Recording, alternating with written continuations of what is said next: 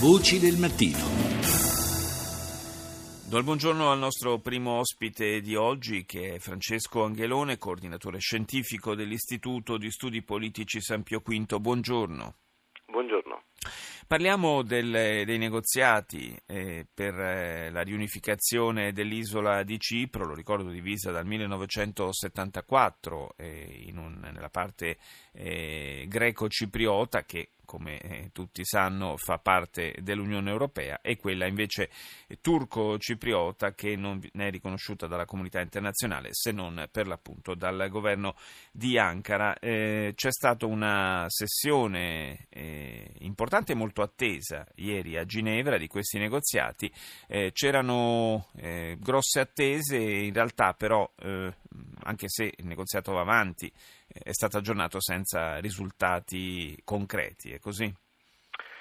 Sì, le questioni sul tavolo sono certamente molte, come, come, ricordava lei, eh, l'isola è divisa dal 1974, ma addirittura la sua divisione, la divisione tra le due popolazioni risale addirittura al 63 quando ci furono comunque degli scontri all'interno dell'isola tra le due componenti etniche. Eh, si sta tentando di arrivare innanzitutto in questi colloqui a Ginevra a un accordo sulla ridistribuzione territoriale. Attualmente la Repubblica Turca di Cipro del Nord occupa circa il 36% dell'isola si dovrebbe arrivare a una diminuzione di questa parte del territorio eh, per arrivare circa al 28-29, pare che le parti siano in questo momento in disaccordo circa sull'1%. In questo senso potrebbe aiutare anche la decisione del governo inglese che ha due basi sì. sovrane sull'isola, due basi militari sovrane, di cedere il 49% di, di, del territorio delle proprie basi eh, che occupano principalmente la parte greco-cipriota. Eh, ci sono però questioni molto importanti che restano aperte, innanzitutto c'è la grossa questione che è quella che rimane sempre, insomma, che, che è sempre appesato sui colloqui, che è quella della presenza delle truppe turche nella parte nord dell'isola, che ovviamente è una questione che eh, non è ben vista e ben accetta dalla parte greco-cipriota.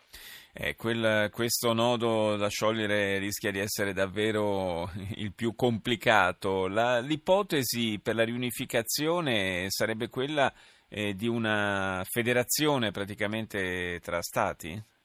L'ipotesi sarebbe quella di una federazione, eh, sostanzialmente dopo anni di tentativi di colloqui si è giunti ormai alla conclusione che sia impossibile tornare a una condivisione eh, di fatto del, del, del, dello Stato tra le due componenti, si cerca quindi la forma più morbida diciamo, di condivisione delle responsabilità eh, istituzionali e politiche, quindi l'ipotesi sarebbe quella di una federazione che lasci ampia autonomia alle due parti e con una presidenza della Repubblica che sia a rotazione, che sia prevalentemente, principalmente, eh, come dire, ehm, eh, greco-cipriota, ma che appunto con una rotazione che potrebbe essere di uno ogni cinque anni potrebbe essere appunto ricoperto questo ruolo anche da un presidente turco-cipriota.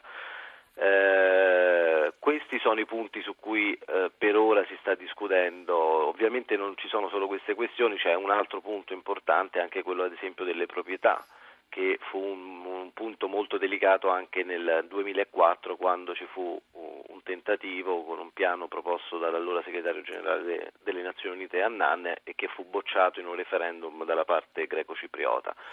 Quindi cioè, molti cioè, proprietà, proprietà che al, al, tempo della, della, guerra che sancì la divisione in due dell'isola eh, vennero confiscate a greco-ciprioti. Sì, pensiamo che per avere una proporzione l'isola ha circa un milione di abitanti, pensiamo che nel momento in cui ci fu la guerra nel 1974 con l'intervento greco prima e poi di, delle truppe turche ci fu uno spostamento eh, di circa 160.000 greco-ciprioti nella parte sud e di circa 40.000 turco-ciprioti a nord, i quali ovviamente lasciarono tutte le loro proprietà, le case eccetera e un, dire, le riparazioni rispetto a queste proprietà sono uno dei, dei, nodi molto delicati e molto sentiti dalla popolazione. Se dovesse andare in porto questo piano per la, la, la nascita di una federazione tra, tra, stati, tra le due parti eh, dell'isola, quella greco-cipriota e quella turco-cipriota, eh, come si porrebbe questo, questa nuova federazione di stati rispetto all'Unione Europea?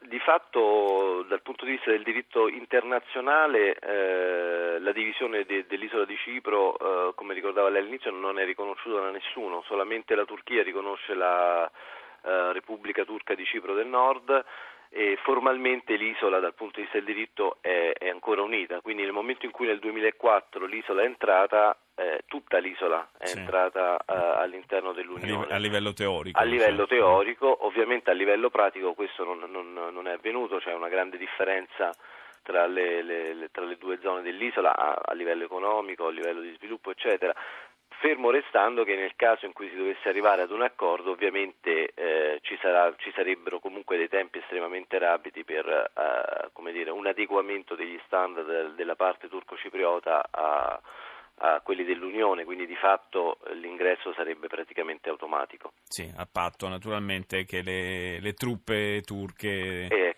lasciassero l'isola. Perché, eh. Esatto, questo poi è uno dei punti centrali per arrivare anche a un accordo. Grazie, grazie a Francesco Angelone, coordinatore scientifico dell'Istituto di Studi Politici San Pio V, per essere stato nostro ospite a Voci del Mattino.